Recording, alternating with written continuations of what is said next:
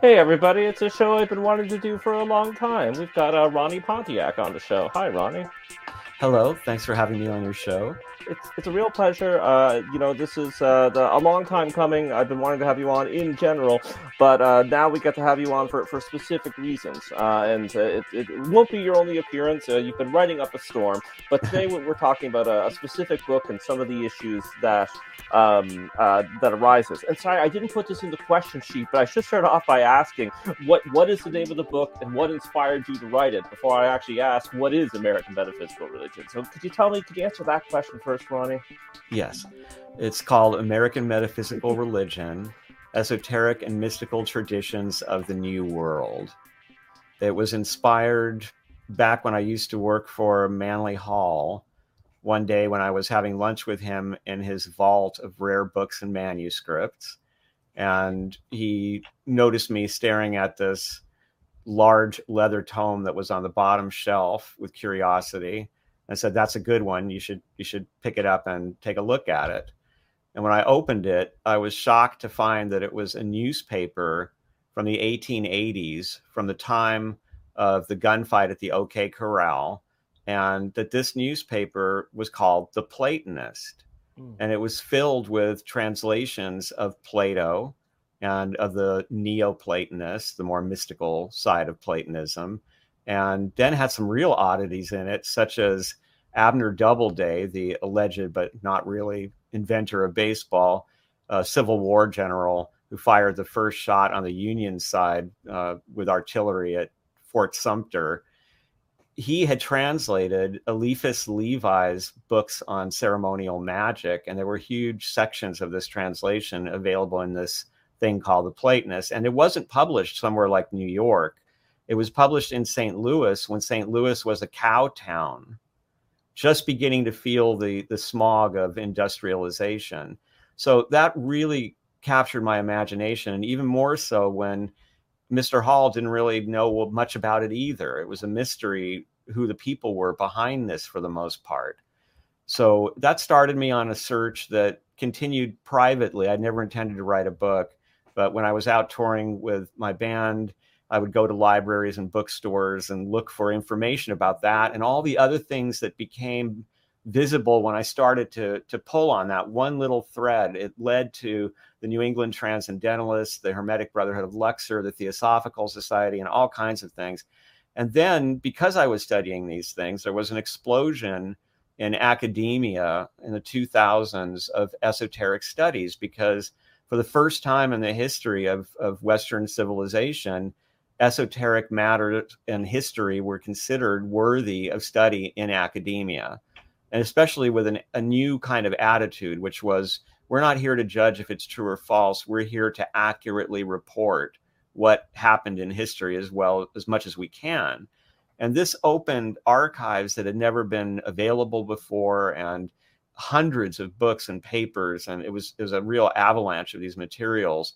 And they shed a lot of light on the question of where did the Platonists come from and a lot of other things that, that I had liked, uh, I'd gotten interested in because of Manly Hall. And so I often had the feeling when I would find these these amazing facts that I wish I could have gone into his office with this book or article so I could have solved this particular mystery that everybody had been wondering about for so long. And here it was, beautifully presented academically. And the book is filled with that kind of information because I wanted people who might be more on the Manly Hall side of things. In other words, amateur, or as he called it, rogue scholars, or people just with interests in the esoteric and in spirituality in general to have access to all of this new research that had not been available anywhere. And most people don't get access because the books are very expensive and we seldom ever hear about them. So this was my my idea was to be a bridge for all this new information, and it was uh, it revealed a completely different vision of America, astonished me, and and I wanted that to be something that people could encounter. Yeah, exactly. And uh, I love uh, starting off the show with, with enormous questions. So this is an enormous question that you were just touching on, but uh, I mean, I guess do your best to answer it. But uh, the title of the book, like, what is American metaphysical religion? Part one. And can you tell us about some of the ingredients in the melting pot as you as you put it in your book? You know, the many many influences on American metaphysical religion. Yes. American metaphysical religion is an academic category now uh, it was coined in academia, and it there's still a lot of debate in academia about what it actually means. On the one hand, there are people who think that it's it's almost a facetious label. It's an, an umbrella term that allows us to gather all these unrelated things that come from distinct traditions and cultures from around the world, and then we pretend that somehow they're one thing, but they're they're not. Each one is a distinct tradition in itself. And so they think it's a convenience to use this term, American metaphysical religion, to gather up all of these elements. And maybe you could say just as easily um, exotic, uh, fringe American religions or something like that. And many people do. On the other extreme, there are people who argue that American metaphysical religion is very real. It's the product of people coming here to reinvent themselves, encountering other people doing so and then creating hybrids and and we see continually these these influences that pass between barriers that that weren't supposed to be passable. So you would find people that were practicing christianity sitting down with indigenous people or sitting down with people who had come from from uh, germany and were practicing a form of pietist rosicrucianism and they wanted to hear about what the beliefs were and how they saw God and and what the dreams that people were having might be. And and many of this, these things were written down. So they think that what's evolving in America is a new religion in a sense that that American metaphysical religion will someday emerge with its own institutions and it will become self-aware that all the people that practice these very similar, although distinct in origin, traditions will realize that they are have much more in common than otherwise, and then will like similar to the history of Christianity, which in the early days had many, many versions of itself. And eventually we see the Orthodox and the Catholic Church uh, kind of taking over the monopoly of these practices in many ways. And and so they speculate that perhaps in the tradition of other cultures where the conquerors wind up absorbing the, the religions of the conquered, that America will be involved in some sort of new hybrid indigenous slash esoteric spiritual path. And then in the middle are, are people like myself who I, I, don't really come down on one side of it or the other. Uh, I certainly disagree with the scholars who in the 1950s were very anxiety ridden about esoteric religion in America. They called it Sheilaism after a woman who a researcher wrote a paper about. And Sheila, her religion was to pick up whatever worked for her wherever she found it. And so her religion had pieces of Catholicism, but also pieces of Judaism and pieces of omen readings such as tarot and the I Ching, and just whatever worked for her. That was her personal path to religion. Mm-hmm. And academics really had a lot of worries about this creating isolation in America.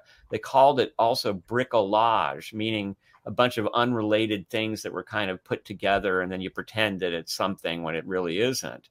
And they feared that people who practiced this kind of path would, when they faced the the real tragedies of life, the inevitable challenges that people face, that they would find that they didn't have the kind of support that that more traditional religion provides, and that they would be lost and would become burdens to society. There's a lot of writing about that done. I, I feel that we've been able to observe this now for another about 70 years, 60 or 70 years, and we can see that this is there are things evolving in america. There are paths. There's new religions. There's there's a plethora of these these approaches, and they do seem to work for many of the people who practice them, even if they are pieces that are picked up from all over. So, American metaphysical religion is all of those things, and and it has within it, it, it's like a distillation or an alchemical uh, elixir made of of all the spiritual paths of of the world because uh, the people who didn't come here looking for freedom were dragged here against their will and and brought what they could of religion here of their traditional religions. And all of these these different paths from every country from every type of of practice that have all come here and been affected and changed by interaction in America and the whole freedom of religion concept of America and the openness to these hybrid creations, which can sometimes be paths for prosperity and even fraud rather easily in America. That when all of these uh, are are looked at as as just human spirituality, that that the the accidents of time and place and language aside, everyone's on the same path. We're all having essentially the same experiences because we're we're human, we're souls in the same place in the same time having these experiences. And so um, I think that that you can see, for instance, in um, the American concept of cool, which kind of took over the world everybody was and still is to some degree very concerned about what is cool and what isn't cool. And and we would in reflex say to someone who did something that we found to be unethical that's uncool. And we would describe a piece of music as cool or somebody in the way they acted or even an athlete who does something tremendous as cool or a great lecture is cool.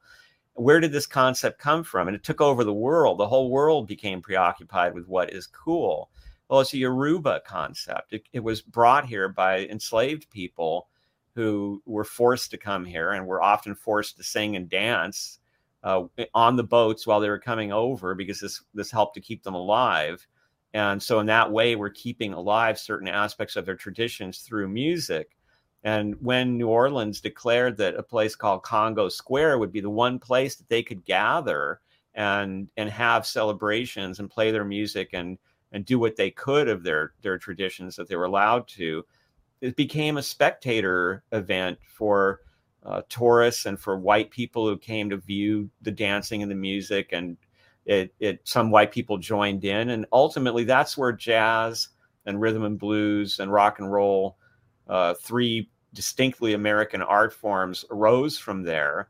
And in Yoruba culture and in this culture of Congo Square, the idea of cool was was just as important as, as it is to us and applies to just as many different things. So for example, cool means that when you face a stressful situation, you have the elegance and grace of somebody who is noble.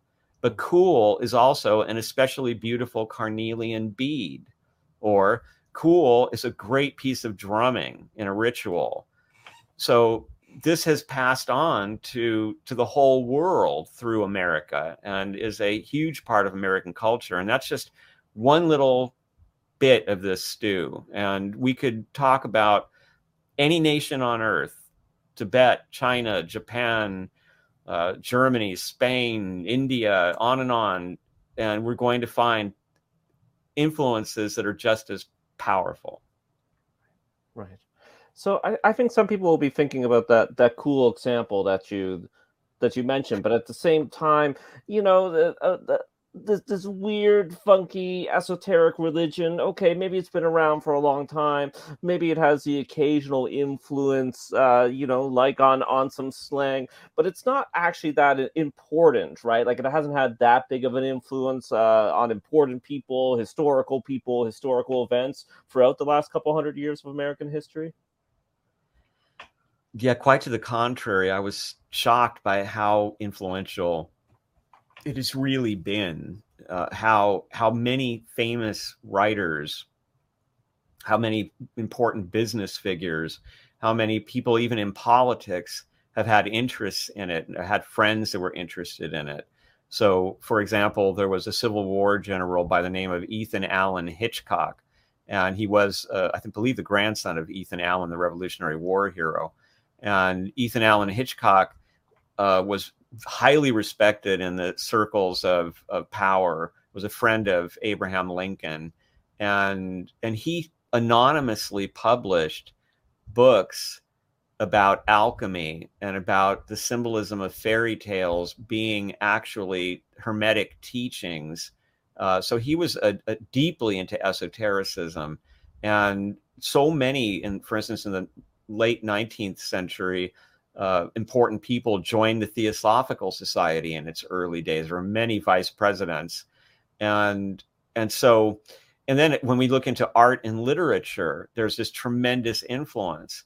For example, both Poe and Ralph Waldo Emerson read very deeply in the Neoplatonists, who again brought out the mystical side of Plato, and and so over and over again we find this this river of esotericism being a, a very important source of inspiration for people who then make some kind of history. And I'll give one example, one of my favorites is John Winthrop the Younger. Uh, we have a very specific idea about Puritans, and and we think that they were very strictly Christian, and many of them were, and we imagine that they were hostile to any kind of superstitious, esoteric nonsense like astrology or alchemy. And John Winthrop the Younger was the son of John Winthrop the Elder, the first governor of Massachusetts Bay Colony before he came out to follow his father here, he went to Europe looking for Rosicrucians, as many other young men did during those days. He met all sorts of esotericists, and he, he was disappointed for the most part, didn't think that he met any serious, actual Rosicrucians. But he decided to devote his life to leading Rosicrucian ideals. And he became a very accomplished alchemist, well known in the colonies for gold making and also for uh, his really wonderful medicinal formulas. He became the doctor to uh, half of New England, really, uh, with trained nurses that had these color coded packets of his medicines. And they would, according to symptoms, they would give them to people. And people even came out from Europe if they could afford it to stay with John Winthrop the Younger to receive his alchemical medicines. He was also, I mean, first of all, he when he came to see his father, his father was okay with him setting up an alchemical laboratory in their house. So the, the Puritan governor of Massachusetts Bay Colony was okay with alchemy in his house, and alchemy included astrology. However, John Winthrop the Younger found that it was too conformist and restrictive living with uh, his family in Boston. So he became the first territorial governor of Connecticut, really founded Connecticut. And in Connecticut, he created a culture that was much more open minded. And according to his Rosicrucian principles, he, not only did he dispense his medicine freely, but he also took care of of the innocent and weak. In in this case, there were tribes in the area, for instance, the Narragansett, who had been uh, decimated by disease, and other tribes like the Mohegans were stealing their land and enslaving them.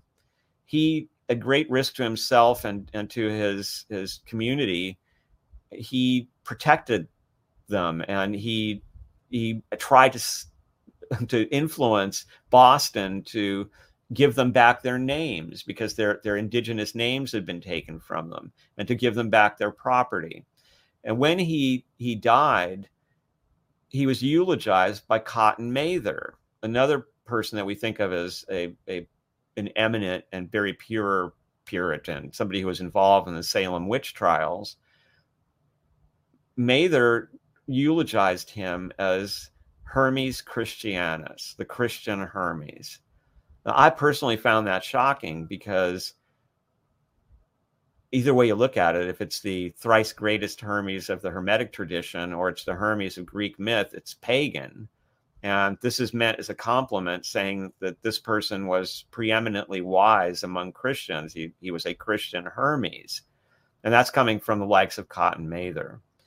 Another thing about John Winthrop the Younger is when he came to America, he brought with him not just his alchemical laboratory, but many of the papers and books of John Dee, the famous court wizard and astrologer of Queen Elizabeth I, and one of the principal uh, theorists, if you will, behind Rosicrucianism and, and esoteric activism in Europe in the 16th century. And he even put Dee's Monas Hieroglyphica symbol on the crates that he brought with him to America. So here we have a very important person and connected to someone who is historically even more important, his father. And in the middle of it all is alchemy and astrology and Hermes. So that's one example, but there are many. Yeah, and we're going right back to the, the founding of America here, and we have alchemists, Rosicrucians, uh, Hermes, as you said. Um, we are going to be kind of skipping through through the ages a bit, since you know we can't cover the entire book. We want people to go sure. out and purchase it. And and by the way, you know you mentioned in the book that that you're not a scholar, but it is an incredibly well researched book. Everything in there is solid, but it's it's wonderfully readable. So it's it's oh, gripping even. So I had a lot of help from academics. They were very kind to me and gave me access to materials I otherwise wouldn't have had. And by example, taught me how to be a good scholar. Oh, good, excellent, excellent. Because you know, I just want to get that across to to people who are watching and listening, right? Like you're you're gonna have fun with this book, um, but at the same time, there there is there is a rigor there, so it's it's definitely not dry. And and by the way, uh, for those who are watching at home, uh, I'm throwing up innertraditions.com. Uh, that's the publisher, so you can go there. You can order the book, get your copy. Um, okay, so as I said, sk- skipping ahead. So, uh, what was, or as I put in brackets, is spiritualism? Like, how prevalent was it, and, and what does it have to do with the Civil War? Okay, it goes way back, and, and even down into Shaker and Quaker days, because there was a lot of experimentation uh, with communications with the dead that was based on the story of Lazarus in the Bible. Hmm. And there were stories of uh, Shaker, young Shaker women who heard heavenly music and then went into trance and prophesied, and they were called sleeping prophets, like Edgar Cayce would be hundreds of years later. And well, not hundreds, but a lot. And so we have ha- had a history not just on the indigenous side, where communication with ancestors through dreams and in, shamanistic ways was common to almost all of the, the somewhat like over a thousand different and distinct tribal traditions uh, indigenous to America. But there were also European practices and African practices coming over that had to do with this kind of communication. Now, of course, when we refer to spiritualism, we're talking about the 19th century when it really exploded, beginning with the Fox sisters and the, their famous knocks that answered questions.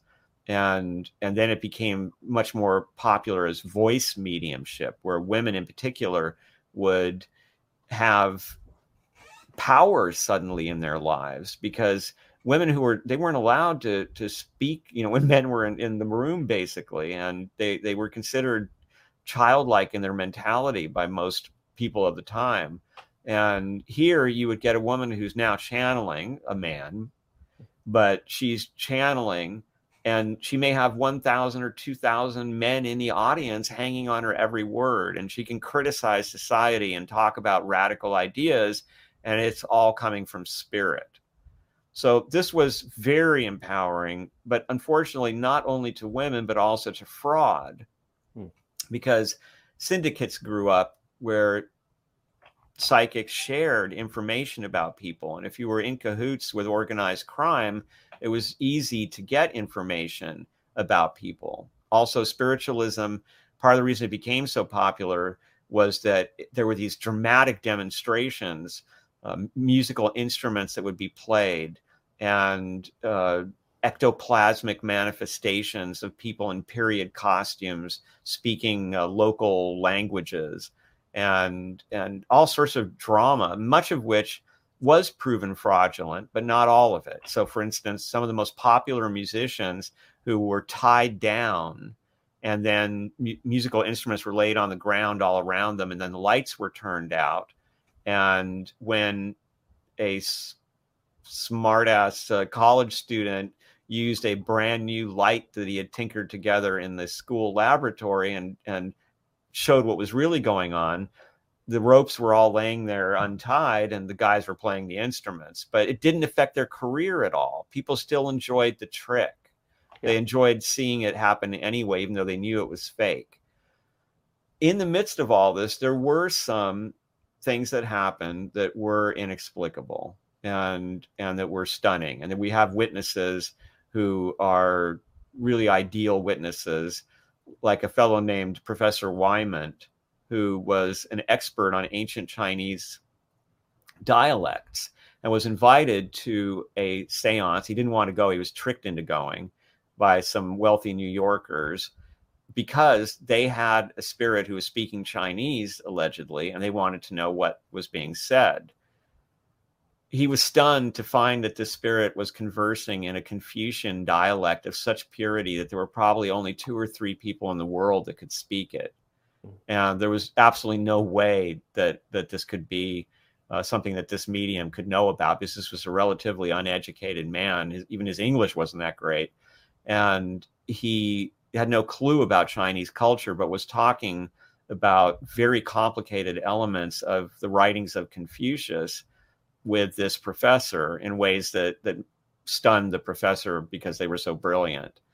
So we have a number of those kinds of experiences that just defy explanation.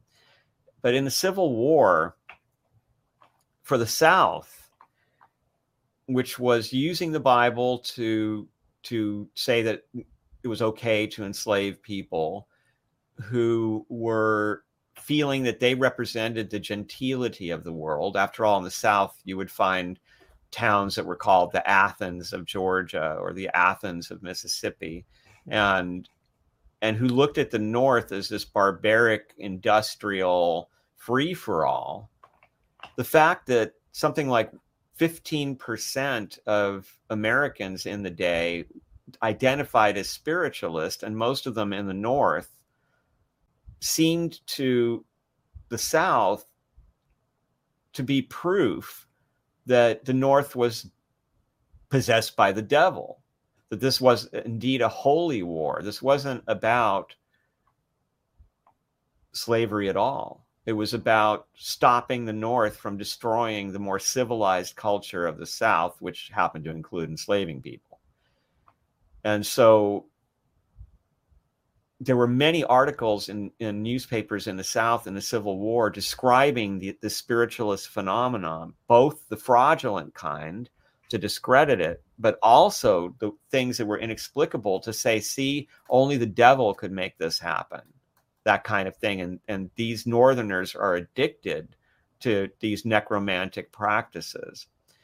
And indeed, on the Union side, you did have esotericists aplenty in, in the general staff. You had people who were studying alchemy or uh, who had experience with uh, mysticism and Paras- reading Paracelsus and Eliphas Levi, um, the ceremonial magic side. And and so, and you had some on the South, like the greatest, arguably, American Freemason, Albert Pike, who wrote Morals and Dogma, a masterpiece of Masonry, but he was a Confederate general. So, uh, definitely, spiritualism uh, exasperated uh, the split between the North and the South. And in the same way that today, uh, the practices that are visible all over social media on the esoteric side, especially among the young, are very alienating to people practicing traditional religions in, in, in most cases. So, the the split's been here all along and it's never gone away. Sometimes it's it's more visible than others and for most of its history in america the esoteric side wasn't even allowed to really have eh, let's just say this it was chronicled by people like manly hall and and other non-academic scholars who did not have access to the materials that that universities give you access to. So it was limited and not very aware of itself, basically surviving in in small pockets of communities that were were formed around interests such as specific forms of Christianity or uh, ancient religion or uh, tarot or astrology or and sometimes interesting hybrids like Corinne Heline in Santa Monica uh, in Los Angeles who who somehow managed to find the ground between uh, a very sincere mystical Christianity and fairy magic and and fairies in the garden and such. So these these hybrids uh, that that came out of all this conflict uh, also caused conflicts and still do. Can you tell us? Uh, okay, so I, I think uh, another sort of sur- uh, surprising uh, uh, intersection. Uh, so women's rights, suffragettes, early feminism. I think many people would be surprised by an esoteric influence here. But can you tell us a bit about Fanny Wright and her esoteric influences, and I guess her esoteric influence? Um, sure. Well, Frances Frances Wright she goes back before that really. She's sort of the pioneer in all of this. She's the first woman in american history to address a mixed gender audience. She she was actually scottish born in 1795 and she was uh, she was this tall auburn haired woman uh, very striking. She talks about how when she was a child she was in her father's library and she read about America and she fell in love with this country and the ideas behind it and how she desperately went through her father's atlases because some of them had America in it and some of them didn't. And she was afraid that America had disappeared. And when she found out that it was still there and she inherited money through her family, she and her sister, at a really a young age, I mean, they were, I think they were just barely cracking 20 uh, they came to America, just the two of them. And when they came here, there was still in the early 1800s a fascination with the Constitution and the Bill of Rights. And she wrote about how the sailors on the ship as she came over were all talking about this and having really amazing discussions that she participated in. And then she traveled all over by herself with her sister uh, to farms and and and found the same kind of intellectual presence that that made her at first blindly devoted to America. And she thought this was proof of the American ideal of democracy because look how educated and aware and, and caring about democracy the citizenry is. And when she went back home, uh, briefly, she wrote a book about America that was so enthused that it offended the Brits and she came back her writing had gotten her in touch with people and her speaking with Thomas Jefferson and Monroe and and uh, the Marquis de Lafayette, and they became her advisors and in some cases her friends. Thomas Jefferson greatly admired her, but she encountered the second time uh, slavery, the institution of slavery, as she went into the South, and she was horrified, and she considered it to be a terrible uh, danger to America and to the future of America and of the democratic ideal. So she immediately devoted herself to talking about it. She was also talking about uh, feminist ideas. Women should own property. Women should allow should be allowed to be divorced. Women should be able to have sexual pleasure just like men. Uh, women should be able to vote and these were radical ideas and and she polarized the world but people were stunned by her. So on the on one side people supported her greatly because she was talking common sense they thought and on the other side they thought she was the red harlot of liberty is what they called her. And she put together a, a community that was based on some of the mystical communities the the really utopias that were experiments that occurred in America and were occurring at that time, like the city of uh, the town of Harmony. And she wanted to use this community she was building to take enslaved people and give them the skills to live free. And then she would repatriate them to where they wanted to go. Whether if they wanted to go home to Africa, great. If they wanted to go to Haiti, then she could arrange that. It didn't work out though. At first, it, it seemed to, and she wanted to prove this concept. And at first, it, it did prove it. There were newspaper articles talking about how uh, well organized the community was and how it was proof that that all the ideas about the inferiority of the non-white races were wrong. And then she left to do a lecture tour, and while she was gone, all kinds of things went wrong, and including in the press, and the the place became notorious instead of a good example. And then when she came back, she she became ill. And the rest of her life story is very sad because she was ultimately forgotten pretty much. Uh, so she was first idolized, then reviled, and then then forgotten. She tried to come back to lecturing later in life, and no one even really remembered her. There was nobody there at all, and and so her her mysticism was a very pure form of American exceptionalism. I mean, she just she believed in the in that America was the great experiment. The destiny of the world was uh, was America, and that America was the only hope that the world had of being liberated from uh, dominating uh, autocracies such as the church or or various political uh, uh, nations and, and organizations and such. So we'll get back perhaps later to her brother, uh, sorry, to her uh, grandchildren, the brothers, uh, right, uh, uh, sorry, the brothers Guthrie, uh, William and, and Kenneth, who were pagan Christians about a little less than 100 years later in New York City. And, and that doesn't, it's not quite what it sounds like. But but through them, she had a tremendous influence on the culture of, of New York as it was developing. And I would point to Victoria Woodhull, however, and I will talk about her briefly as the best example of this crossroads where feminism and spiritualism met. She was a a young girl when her father, who was a snake oil salesman and abused her sexually and otherwise, took her and her sister on the road with him to sell snake oil and noticed that she and her sister were pretty good at intuiting messages that were supposedly coming from spirit. And as they got a little older and they realized that they were actually good at something, they, they believed they were getting spiritualist messages, they got rid of their father and they were able to succeed doing this activity.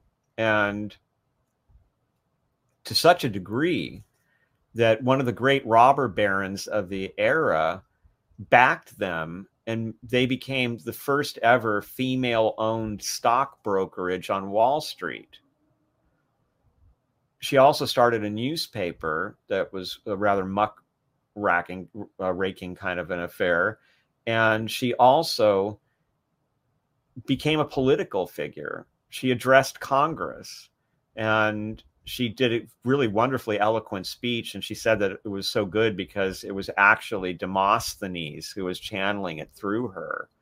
And she declared herself a presidential candidate the first female presidential candidate in american history and then without asking him declared frederick douglass as her vice presidential candidate. She wasn't even old enough to run but she did this as a kind of a protest thing. And she existed right there and, where all of these things connected. She was strongly feminist, like Frances Wright. She was talking about the right to own property and the right to divorce and the right to have sexual pleasure and the right to have birth control. And and she at the same time was a full-on spiritualist medium who was making her living both in Wall Street and privately in practice by having this skill eventually she got on the wrong side of a very important Christian minister reporting on an affair that he had had in her newspaper without considering what was at home waiting for her, which was her ex husband, her husband, and a boyfriend. And when that information got out, the, the papers went crazy and, and destroyed her. And she wound up moving to England, where she married a lord and became a very uh, well known uh, for her generosity to the people that were in the area that her lord controlled. Uh, a, a, very conscientious and and uh, noble presence. No one knew anything about her her shady past, but we can see how she was catapulted all the way into politics and was depending on spiritualism there. When she went up to, I believe, to be the first woman to address Congress, she had Demosthenes with her. Exactly. Well, uh, I think people are starting to see a thread that with American metaphysical religion, there's there's ideas um, and consequences of, of liberation, uh, of all sorts of different uh, liberation. But I think sometimes when people think about sexual liberation and maybe connecting it to the religion uh, to religion they think of like the 1960s and tantra and and what have you. But but i was wondering you know we've talked about different esoteric orders on the show before but we've never talked about the hermetic brotherhood of luxor. Uh, who were they? Why do they matter? And uh, you know why why are they a little bit uh, uh x-rated? You know why why perhaps are they uh, clearing the way for for later uh, sexy spiritual times? Well they come from there's one person really who's who's the the great root of much of this in in American esoteric history, and that's Paschal Beverly Randolph. He's a, a very controversial and somewhat mysterious character, probably mixed race, passed for for black most of his life, but we think that there was probably a little indigenous and a little white going on in there, but there's controversy about what he was exactly. He at one point presented himself as a spiritualist, but then he turned against spiritualism. Then he presented himself as a theosophist, but turned against theosophy. Eventually, he tried to present his own teachings, but people weren't that interested. He traveled in Europe, came back, and said that he had been initiated by the Rosicrucians, and then found that the same teachings that had been ignored before were now fully acceptable because they were supposed to be Rosicrucian. And then he admitted later in life that he actually had never met any Rosicrucians that initiated him in Europe and that he was just using his own ideas, but calling them Rosicrucians so people would listen to him. But among his ideas were traditions that were undoubtedly coming from uh, indigenous and Caribbean and African sources, and, and, maybe even some some Hindu influence. All of which were were going on, and there are you know rivulets of them going on in the American esoteric underground. He started to explore the uses of substances such as hashish and and of sexuality and and wound up writing about these things in a way that nobody had really dared do before. So he's one of the first people in America to write about the idea that one could use sexuality to manifest what one was desiring by focusing on it in the right way at the right time. He was also somebody who uh, was one of the not one of the first, but but one of the the pioneers in terms of popularizing the idea of using cannabis while scrying mirrors. So you would you would get high on hash and you would stare into a mirror and you would see visions and these would be spiritual communications.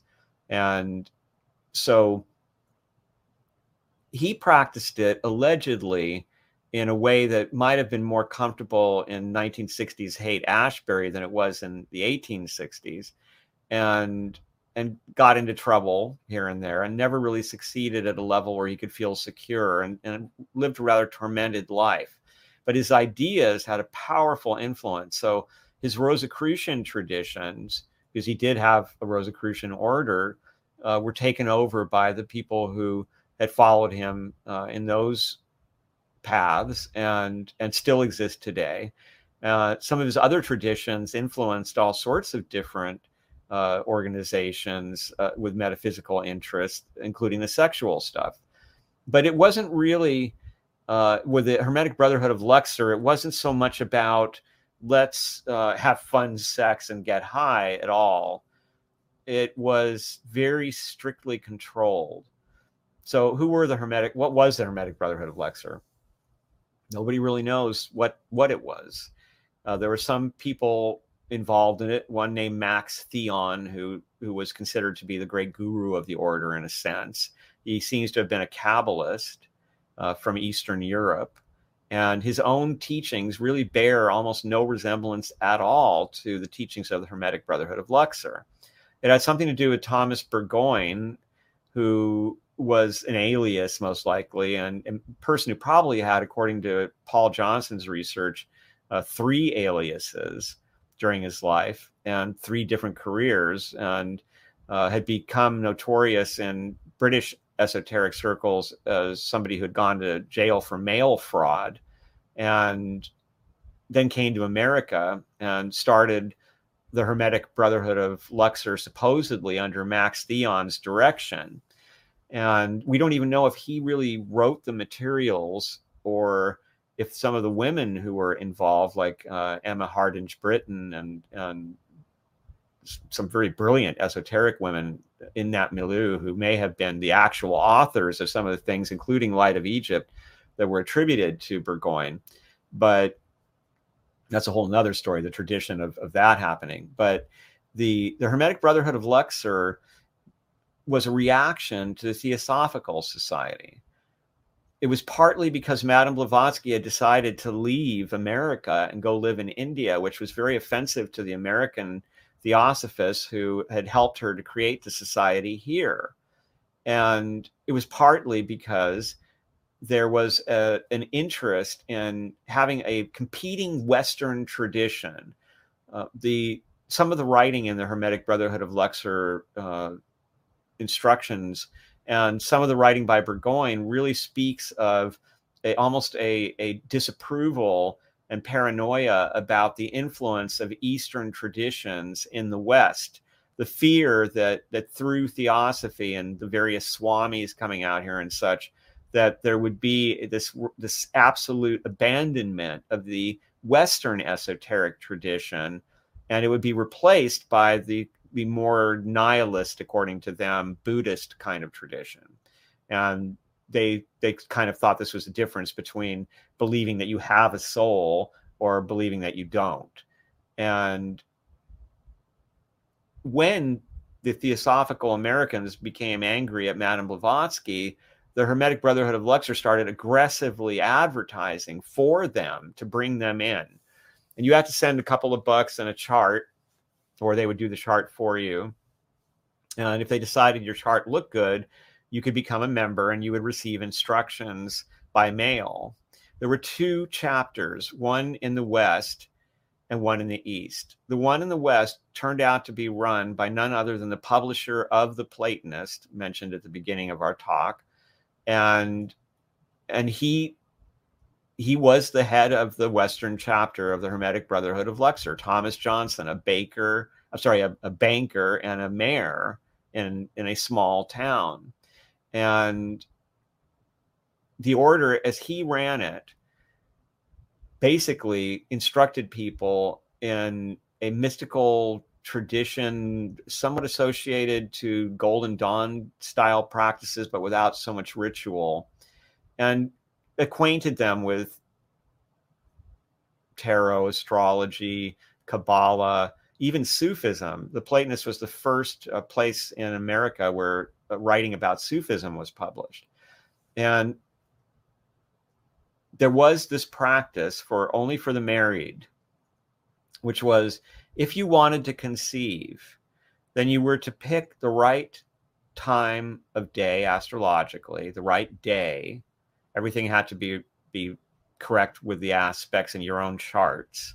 You had to approach the act in the right way. And then you would be furnished with a, a hashish pill that you were to split with your wife. And this would transport you into a higher level of consciousness and conceiving from that place, you would bring down a superior soul. Hmm. And later we see a similar kind of idea and a similar practice uh, in Aleister Crowley's book Moonchild. There's this, this preoccupation with creating a, higher race or, or, a savior soul or having a, a vehicle of enough purity to bring the highest possible soul at any rate into one's life.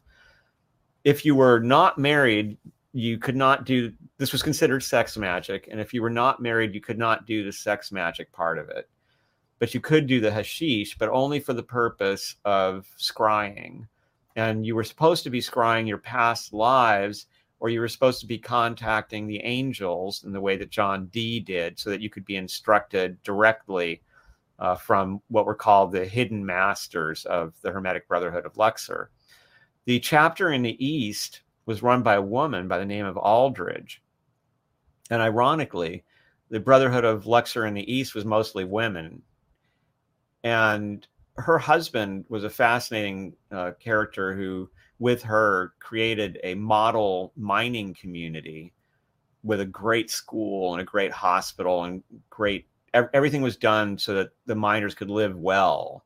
And he was trying to prove the concept that you could you could do this that it was not necessary to uh, impoverish and torment people to be profitable. And he did prove it. It was a successful enterprise but no one imitated it. Eventually he just gave everything to the workers that particular chapter wasn't really quite as as uh, interested in the sex magic aspect of things as the one in the west was. But again this wasn't the kind of uh, exciting sex magic that we try to think of in the 1960s this was simply the idea that you used your sexuality in a magical way and that meant when you conceive you make sure to do it in the right way and with the right uh, time and place to instead of attracting a low soul attract the highest yeah you know, strangely enough, it, it's thought that the ancient Valentinian uh, Gnostic Christians had a had a similar rite. So, mm-hmm. uh, and you know that that's probably stuff that, that they didn't know about, but uh, we're, we're able to to recreate or pick up through these currents that go through the uh, through the centuries. Yes. Um, so so you mentioned pagan Christianity. So there's people at home right now grinding their teeth. They they want they want me to ask about that because that's such an intriguing phrase. So if mm-hmm. you could mm-hmm. tell us about these these pagan Christians, their influence on New York, their influence in the uh, the 19th century. I will. Uh, before I do though, I'll tell you about one that goes back to the very founding of the country during the mm-hmm. time of John Smith and the Pilgrims. Uh, a guy by the name of Thomas Morton, nicknamed the Pagan Pilgrim he was a cavalier, uh, the the opposite side of the Puritans in the English Civil War, a royalist, and he was sent out by the royalists to compete with uh, Plymouth, the trading post there, and his trading post, Merrymount, was very successful. He didn't have any walls. He he was very different than the Pilgrims, who mistrusted the wilderness and the indigenous people as being satanic he was in love with America. He was fascinated by the indigenous people. He thought it was a beautiful country. And he wanted to know all about the indigenous beliefs and what kinds of dreams they were having and uh, what kind of springs there were. And he was told that various springs had different effects. Some were good for dreaming, others would heal certain problems and such. And he drew out maps of the springs for people. He became somebody that was depended upon and he even started to sell guns to the tribes that had been decimated and were trying to defend themselves from the stronger tribes. But the pilgrims saw this as, as the potential for a revolt. They, they also did not appreciate having a successful competitor around them. And things really became a problem when on May Day, Tom Morton made the decision to celebrate as they did back in Old England. And so he felled, had a yellow pine felled, and they stripped it, and he he put it up on this little mound overlooking the Atlantic, this grassy little hill. And he had ribbons on top of it, and he wrote a body poem in the Shakespearean style uh, to a goddess, and hammered it to the, uh, nailed it to the maypole. And then he invited everybody to come and to celebrate. He invited pirates, he invited outlaws, he invited trappers, he invited the indigenous tribes, he invited the pilgrims. Everybody showed up except the pilgrims, and they apparently had a great time. The pilgrims instantly turned this into propaganda, saying it was this wild, drunken orgy. And Thomas Morton said that, quite to the contrary, that he had found that indigenous women were more moral than British women of the time and that in fact it was this wonderful friendly event where everybody was interested in learning about each other. And there was truly this unity and diversity going on there. But uh, to the pilgrims this was an act of outright pagan idolatry on their territory. And so they they arrested him and they took down the maypole and forbade any more may celebrations. They eventually burned down merrymount they tried to starve Tom Morton to death. There's many more stories connected to it, which you can read about in the book, that do not shed a pretty light on the Pilgrims, unfortunately. But but he is like a founding father that was forgotten, who really does represent a different kind of America, the kind of America that most of us love, where there is unity and diversity, and we are interested in each other's customs, and we are supportive of people that are from different places and unlike us.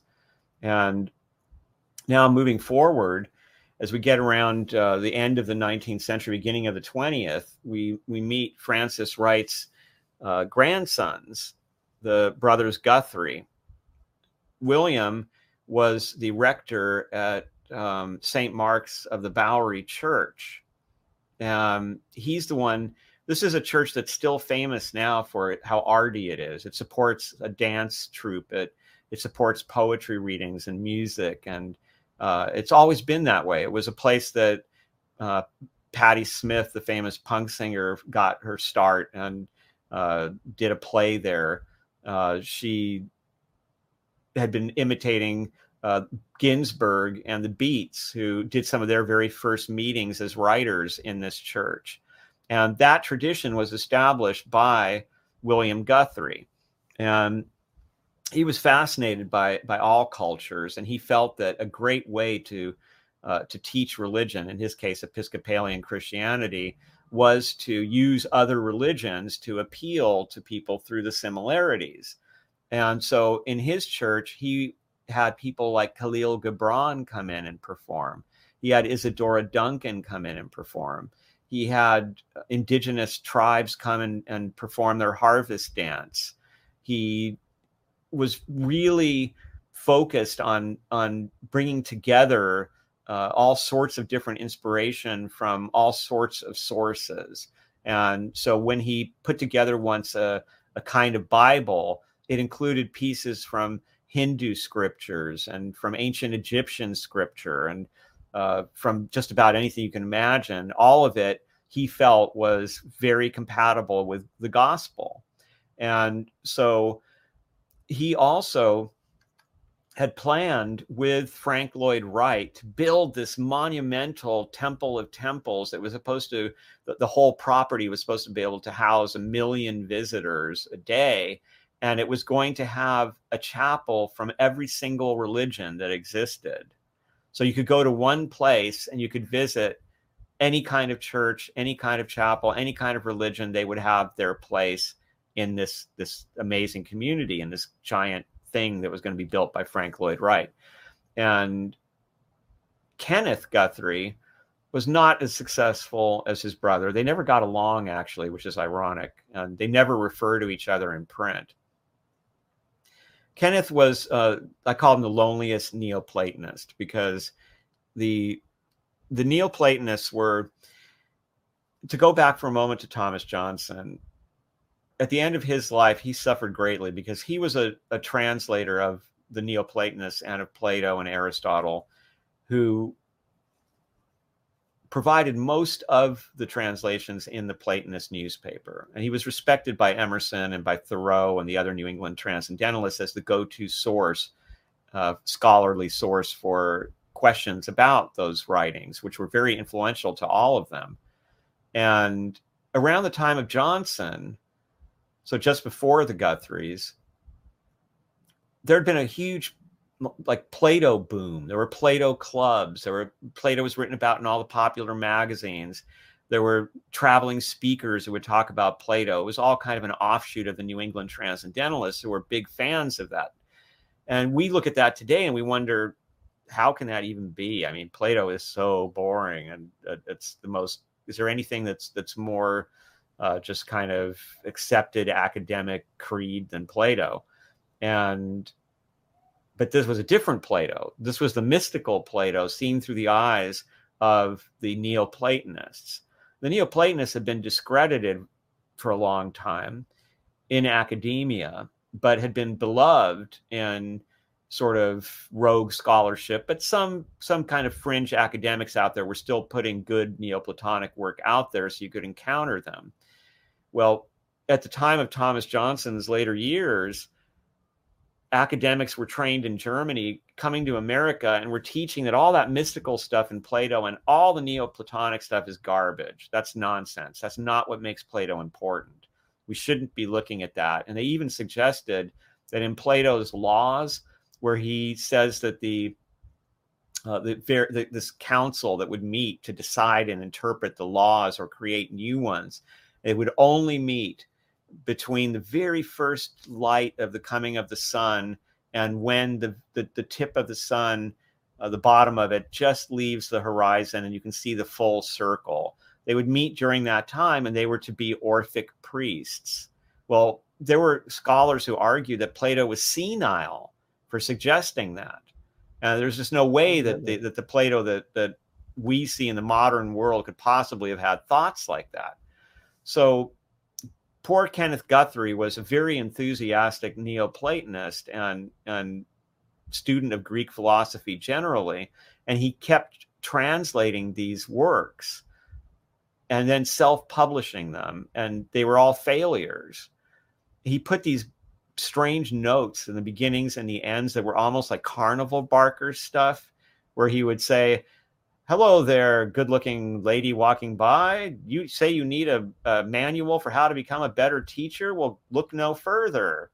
And he'd put something off color in there, like, and if you get my, my, uh, pamphlet on how to find a man, you'll get married and maybe even by me, that, that kind of thing. Really goofy. But inside this, he had these very serious translations of uh, very rare Neoplatonists and, and pretty good ones difficult, but very sincere and, and learned, and maybe not as difficult as Thomas Taylor, the, the one that everybody depended on until then.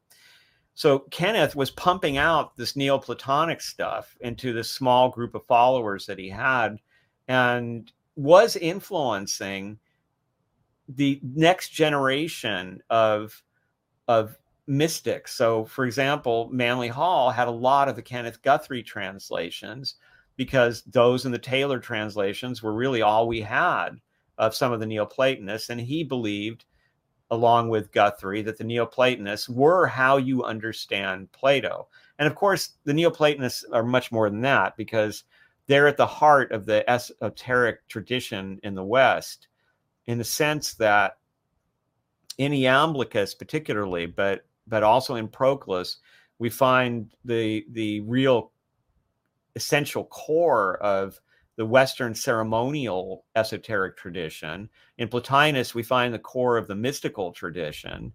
And and then as we as we move up, we see their influence on Agrippa and on Ficino, who are really the fathers of of all the esoteric and occult writing that happens after them. And and so in this oblique way in America, he's kind of uh, Guthrie is kind of a minor Ficino, uh, giving the access to these ideas to people like the young Manly Hall. So the Guthrie brothers were pagan in that they were they were both, although they were both Episcopalian rectors of churches in New York City one spent all his time translating the pagan philosophers of antiquity, believing that that was the greatest statement of wisdom that had ever been created. And the other used his church to showcase pagan ideas and pagan rituals at times. Exactly, exactly. Um, okay, so uh, uh, skipping uh, ahead, getting getting more into the 20th century. So so we have this amazing heritage, right? Uh, mm-hmm. We're going from the from the 1600s right up to, as I said, the uh, the, the 20th century. But from the 1960s onward, is there is there a great um, um, a degradation of this heritage. I think there's kind of a cliche or an understanding or a common idea that that now what we see is effectless New Ageism that's on serious and it's uh, all a self-centered spirituality. Maybe starting, you know, with those those uh, baby boomers and continuing on to to the present day. What what would you say to uh, about that and about that idea? I think a lot of that that happened. But of course, this is something that happens in all religions. Even the most traditional and orthodox usually have a wing where there are people who are practicing some form of prosperity gospel or uh, it's more self centered. And certainly the New Age was not uh, without that element in a big way. However, we also get a popularization going on there that perhaps is best illustrated by tarot. One of the people I interviewed for my book was the great tarot writer Mary K. Greer. And she was telling me that when she was a student in Florida in the early 60s, she wasn't able to, to locate a tarot deck until she was told about a, a, shady little metaphysical store on the wrong side of town that no one knew about that that did carry them. And Thomas Johnson, of course, about 100 years earlier, he couldn't, well, not again, not quite that many, more like 80, but he couldn't find any tarot cards in America during his day. In the New Age, suddenly there were tarot cards available all over the place. And and tarot cards have since uh, exploded into a new art form and even a new kind of media. Uh, I interviewed Ian McLean about that. He has a great tarot collector as well as a publisher of rare alchemical manuscripts, and he, uh, Adam McLean, sorry, and he told me that he could not keep track after some eight thousand decks. There were so many coming out every week now that there's just no way to keep track of all of them. That's amazing. And and so and they some of them are politically based and have messages in that way. Some of them are revivals of old uh, religious perspectives or oracles. They're, they're really artistic statements. Some of them are even based on artists like Dalí. And that's and there are christian tarot decks that have come out or angel cards.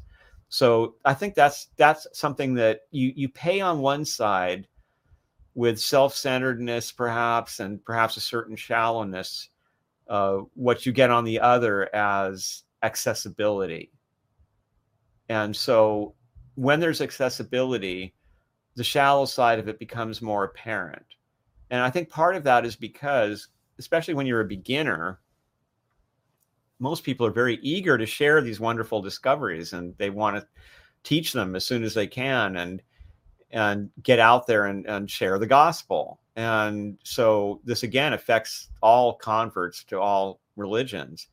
And when there's a whole bunch of people who suddenly get access to this stuff, we see a lot of people, a lot of beginners who are approaching it that way. When you get deeper into it, there tends to be more of a of a withdrawal from that kind of thing. And of course, it does fly in the face of a lot of the tradition. So today, there is an argument amongst young teachers that holding back esoteric information or silence, if you will, is is is wrong. It's unfair to the community. That those days are over. The reason that you were silent was because you were risking excommunication or even execution, and and so you had to be. But now you don't have to be, and it's your duty to share everything that you can with with your fellows. And that that approach is different from, for example, Eliphas Levi's idea about silence when he was talking about the application of willpower and and harmoniz- harmonizing oneself with nature and and that how silence uh, in, is essential to magical work. So this is a this is a debate that's going to continue. Um, i have found I have found a lot of people talking about how disappointed they are with many of the young teachers that are out there, and they, they use terms like WitchTok and such. I've I've had about over 50 podcasts now with all sorts of age groups and I got to say that I mean every single person I talked to was so intelligent. I, I was so delighted to find out how studied even the youngest of the podcasters are. And uh, I, Manly Hall, for example, obviously because it, it, I knew him, it came up a lot. And I mean, almost every single one of them was like almost like a closeted Manly Hall fan and didn't know how to talk to him to to their audience in some sense. And and so I think we get a bad impression because social media causes that to be the way we do things. It, it, we have to do sound bites. We have to be uh, sell, we have to have a brand that we're selling. We have to look great. We have to to get it all just right so that we can get that big audience in social media. Those rules don't work really well on spiritual paths. And and so they they can certainly uh, send people off on wrong directions. I'm sure they do. But on the other hand think how exciting it is that there are so many young people in particular who don't have any sense of of shame about exploring these alternative paths. That to them they're taking the entire religious history of humanity as their rightful heritage as human beings. And that's something that only became possible once the the internet happened. And now a book like the platonist that i could not have encountered probably anywhere else in the world i mean you know some some obscure university library uh, at the time that i encountered it in manly hall's vault is now something that you can go look up and read for yourself online in a matter of seconds manly hall's rare alchemical manuscripts are now online thanks to the getty and anybody can look at them and and learn from them. So so there are benefits i think to the popularization and i'm not i'm not as pessimistic as others. I don't think it's as shallow as we think. We all start out shallow uh, when we approach this path and and so many new people are approaching spirituality and so it may appear that way but but just the fact that they have set foot on that path is highly significant and and means that they're they're all off and evolving. And i hear stories about people who they start out in chaos magic and then they go back to christianity and then they experiment with buddhism. Then they go back to christianity again. But wherever they're going they're bringing the other religions with them. These things are not uh, they, they take what they learned from one and they bring it to the other and they find a, more depth and and they continue to explore in this way. And I think that's very positive. Well, uh, talking about uh, uh, taking steps um, and uh, uh, growing in knowledge and the, the spiritual journey, uh, can you tell us a little bit about how you discovered esoterica in, in your own interactions with American metaphysical religion? It all started when I was a kid, and I walked into a very early really early new age bookstore and they had this book on display called Atlantis the Mother of Empires by Stacy Judd. I was a a really weird isolated kind of somewhat criminal kid. I wanted to steal it, but it was a big big book, too big for a kid to to shoplift. And it stuck in my head though. And I'd always wanted to get that book. And that was it though. That was i had my own experiences involving what i would call the esoteric. I had i had i just was one of the weird and and had more more rapport with animals for example even with wild animals like coyotes and such than i had with most of the people that i that i met when i was a kid and so as i as i got older uh, I became uh, more violent, and and I became a front man in a in a really violent band, and uh, I got very lucky. I was at a club one night, and a girl was very frightened, walked up to me and asked for help. She asked me to protect her. I did, and and she became my wife ultimately. She was Tamara, super honest, uh, super ethical person who who right away saved me from the worst of what I'd been involved with. And I'm I'm so grateful that no one got seriously hurt in, in, the scenes that I was I was an instigator of. I stopped doing that at least. And one birthday, I got some birthday money for a haircut, and I took it to the Bodhi Tree Bookstore, which was this wonderful bookstore that used to exist in Los Angeles and was the penultimate uh, paradigm of, of New Age metaphysical bookstores there I looked for Atlantis, Mother of Empires, but couldn't find it. I found instead the sixth edition of the Encyclopedic Outline by Manly Hall.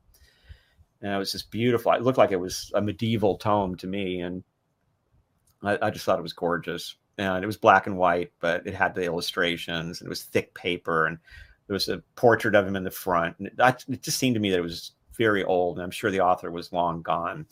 When I took it home, it it blew my mind. Each chapter that I read, it was like I changed from a nihilist into somebody that that had the desire to explore this man's faith in nature and life.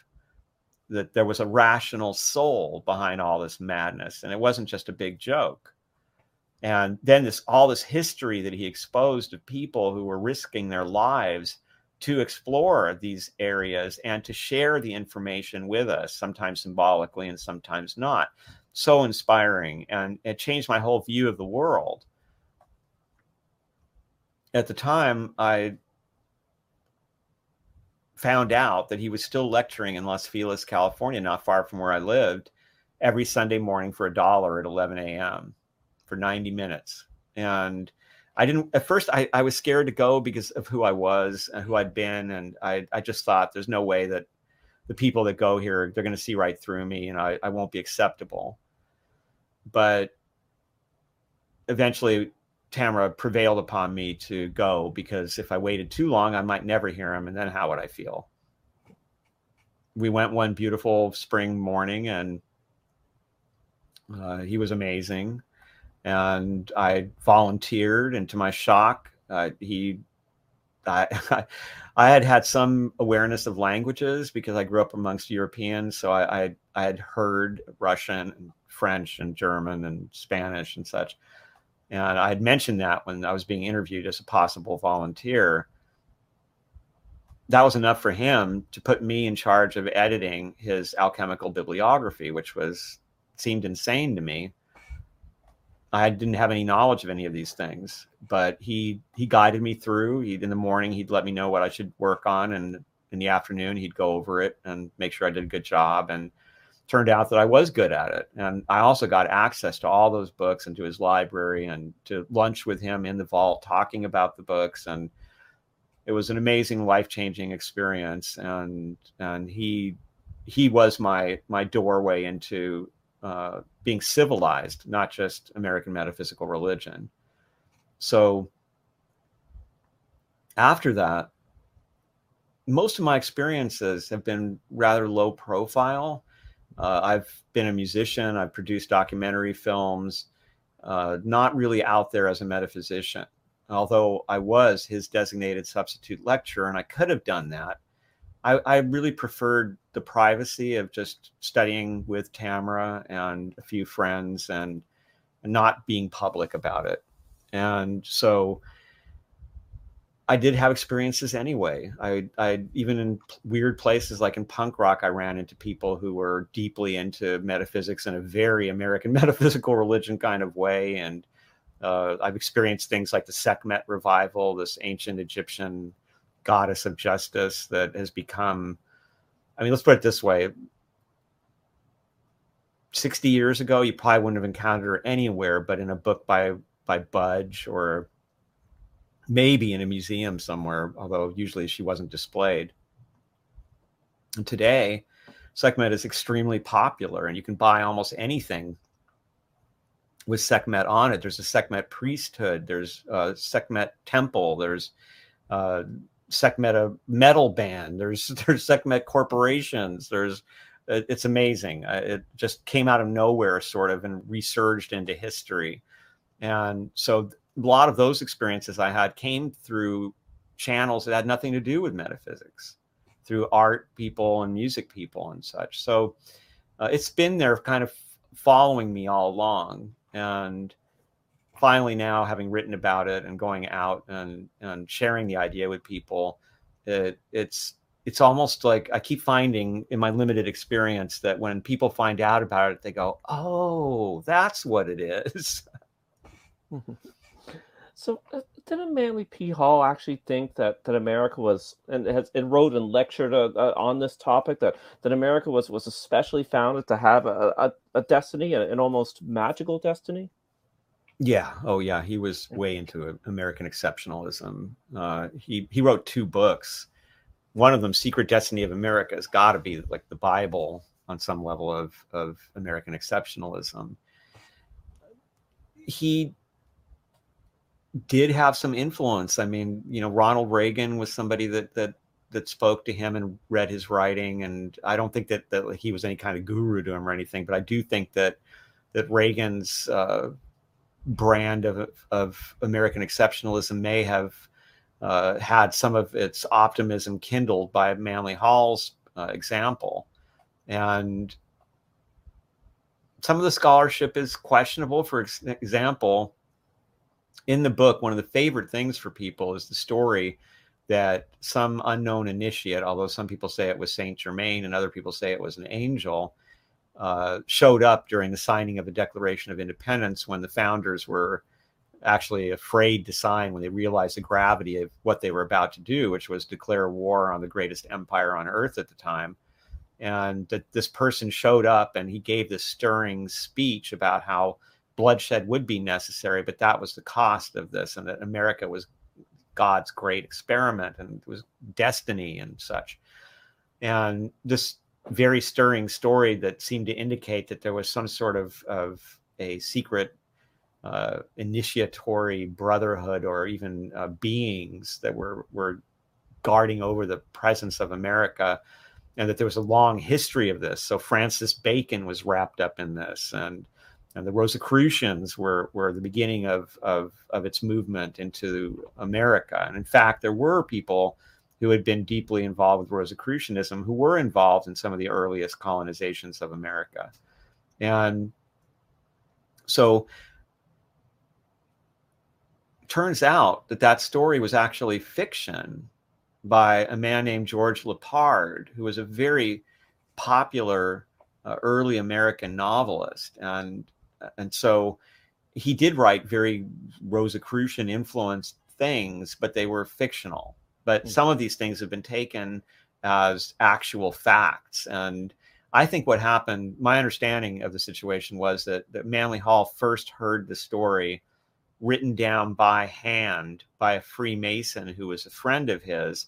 And he didn't know what the source of the story was. He never found out.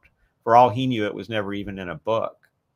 So he definitely believed that that America was an experiment, and this was also a theosophical uh, idea that it goes all the way back to Egypt. They used to call it capping the pyramid. And Manly Hall would say that many Egyptians had, had reincarnated to to help this process of capping the pyramid. And what that really means to cap the pyramid is to put that eye on top of the pyramid, and that was a symbol of a lucid of an enlightened nation. That if you could bring spiritual enlightenment to a whole nation, that would change everything. And that this was what America's destiny would be. We would be the the start, the catalyst for the universal reformation that had been dreamt of by the Rosicrucians. Now, isn't it interesting that even to this day, here we have the two sides in America very opposed as to how to proceed toward this universal reformation. But both sides, that's what they're trying to do.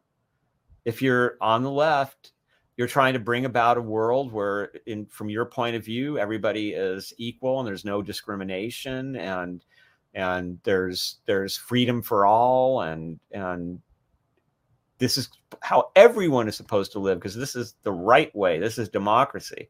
If you're on the right, you're saying that's unrealistic. We have to do it this way, and that's the only way. And we're going to change the whole world once we do it this way. And and really, even though in liberal politics, you still see people like Biden's press agent laughing at uh, Marianne Williamson and making crystal jokes and such there's a whole lot of metaphysically interested people on the liberal side, and there's a whole lot of religiously interested people on the right, including people interested in metaphysics. And so that's why you find, for example, if you think of uh, uh, Angermayer, the uh, the libertarian who is is pouring money into the legalization of psychedelics, who's a rather conservative chap, but he'll talk about the rituals uh, in ancient Egypt involving the goddess Sekhmet and and how it's a model for the appropriate use of of uh, entheogens for religious purposes. Hmm. So we still have both sides of the divide still have this universal reformation mission of America. It's very interesting, and this idea that that American exceptionalism is different from all the exceptionalisms that existed before, because of course there was a Roman exceptionalism and an Athenian exceptionalism, and certainly the Macedonians thought that they were bringing civilization to the world and that theirs was the best culture, and before them the Persians thought that. So it is something that's common, especially to to very powerful nations, but there is some truth, I think, to the fact that America is unique it's a place where people from all over the world came to get away from religious conformity and political conformity. And in America, what happened over and over again was a group of people would arrive. They would decide that whoever was running things now in America was too conservative. They would break off and move south, north, or east, uh, sorry, west and they would set up a new community. And they would just would reflect their idea about what was right and uh, about the american ideal. And then very often that community would split into into different communities because some wanted to be more liberal some wanted to be more conservative. And we see this process going on from the very beginning of colonization and it continues all the way through to this day. So there is something exceptional in exceptional in this way that America uh, is so filled with hybrids. And one of the European podcasters that I did an interview with said one of the questions was, why are there so many new religions in America? Why is religion such a hotbed for new churches and, and new religions and revival of old religions? And and I think it's because of that. I think it's because this is a place where people came to reinvent themselves or to, if you will, realign themselves with the divine in the way that they saw fit. And Emerson, the great high priest of transcendentalism, famously said, Why do we have to have the religions of our ancestors? Why can't we have a direct revelation for ourselves right now? And that's that's the spirit of American metaphysical religion. Yeah, yeah, exactly, and, and it ties into what's unfortunately going to be my last question, but it's, it's been okay. amazing speaking to you, and I hope we can do so again soon. I, I have a feeling we will be, um, but uh, a lot of people feel that this is a particularly dark time for the United States, really the world, but I'd say especially the United States, and if you're in the U.S., sometimes it's almost palpable. Do you, yeah. do you think that that American metaphysical re, uh, religion in any way can impact America now for for the good?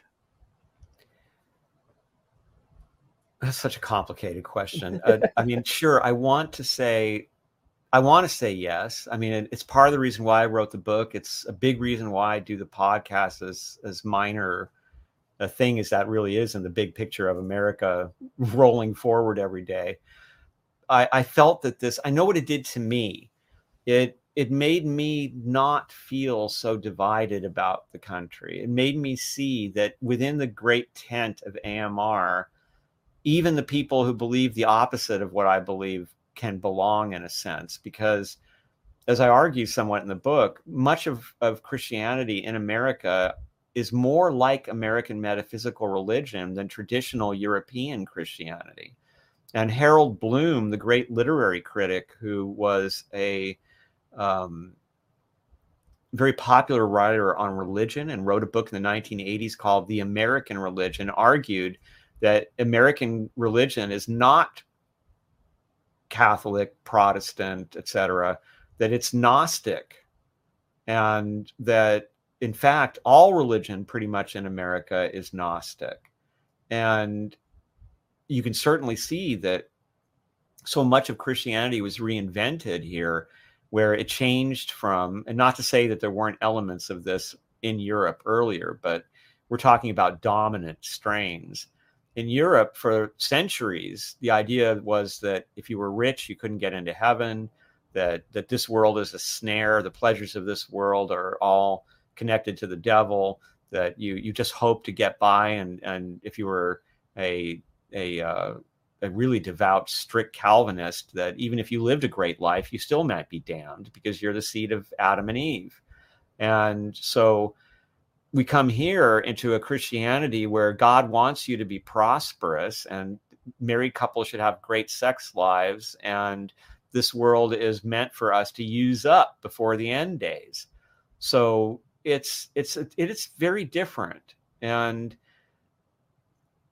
I think that means that AMR potentially offers hope and ter- if we can start to see that we have this rich background that we we don't have to be frozen in this stance this this sort of schizophrenia in America that's been here since the days of the pilgrims and the pagan pilgrim. And so I think that my feeling about America I mean first as somebody who's interested in astrology I note that America is going through its Pluto return right now. And famously that is a very difficult time and and has a student of history through the lens of astrology. You can look for instance at ancient rome and see that the first time rome had a pluto return many similar problems were happening. There were divisions in the empire. There was uh, weather problems. There were there were problems with food distribution. There was a terrible plague. Uh, there was uh, trouble with war abroad that was was destabilizing stability everywhere, and all sorts of disruptions to what had been a fairly steady way of life in the empire. The second time the Pluto return occurred, the empire ended. So, what will happen for America in its Pluto return? Uh, we assume that, like any kind of a return, it depends on how well lessons are learned. And I feel optimistic myself about America. I, I love this quote from Bell Hooks, a wonderful writer with a great awareness of, of metaphysical traditions in America. And she wrote not so long ago um, These days, I wonder more and more why people are pessimistic when American history actually supports optimism. And to me, the history that you find in this book about American metaphysical religion is optimistic because the amount of creativity, the courage, the daring to, to go out there and, and do it yourself, the can do itness of all these people, even the frauds, and, and even how some of the frauds actually still had wisdom to share that was was considerable. It just kind of gives you this feeling of, wait a minute, for all the horrible things we hear about and all the struggles that we're going through right now, there's still more good happening than bad on a daily basis. The small things, the love that happens, the cherishing of life that happens, the the friendships between between man and dog or or or human beings and and cats, the uh, the people who are from vastly different backgrounds who find each other and perhaps they fall in love or they just simply share wisdom. The way that that podcasts like this are are allowing people to to experience and to talk with uh, people that they might never have heard of or known about and who offer a more intelligent viewpoint on on how to live life hopefully the way that we can we can go to YouTube and solve problems that we may have about simple household tasks and such. All these things are these small blessings that we kind of forget and take for granted as we look at these huge problems and we try to wonder how we're going to get through this without everything being ruined. I have faith that that the human race will rise to the occasion. All the people that I write about in that book give me faith not just in America, but in humanity in general, but especially perhaps in Americans. And I think there will come the day when America will shake off these doldrums, and we're going to be very excited by by the kind of new cultures and the new kind of science and the medical breakthroughs and all the things that will be just ahead for all of us. And I think a lot of this division that's being stoked now for political power and uh, the desire to manipulate history is going to be a thing of the past. It, it's happened before. It never never lasts. It always winds up being something that fades off. And all these people who are out there in social media exploring different religious paths, talking to each other about it, trying to make their livings at it, and all the rest, they will be bringing all those ideas, those relationships with the unseen into their lives. And in the past, in America, when that's happened, exciting things happen. Well, that's a that's a perfect place to end it. So uh, again, Ronnie, thanks so much. Uh, people go to innertraditions.com, order your copy of the book. Uh, if you want to support the podcast, patreon.com slash Gnostic for as little as a dollar per piece of media per month. Uh, you can also do one-time donations at paypal.me slash Gnostic. So thanks again and goodbye. Bye, everybody.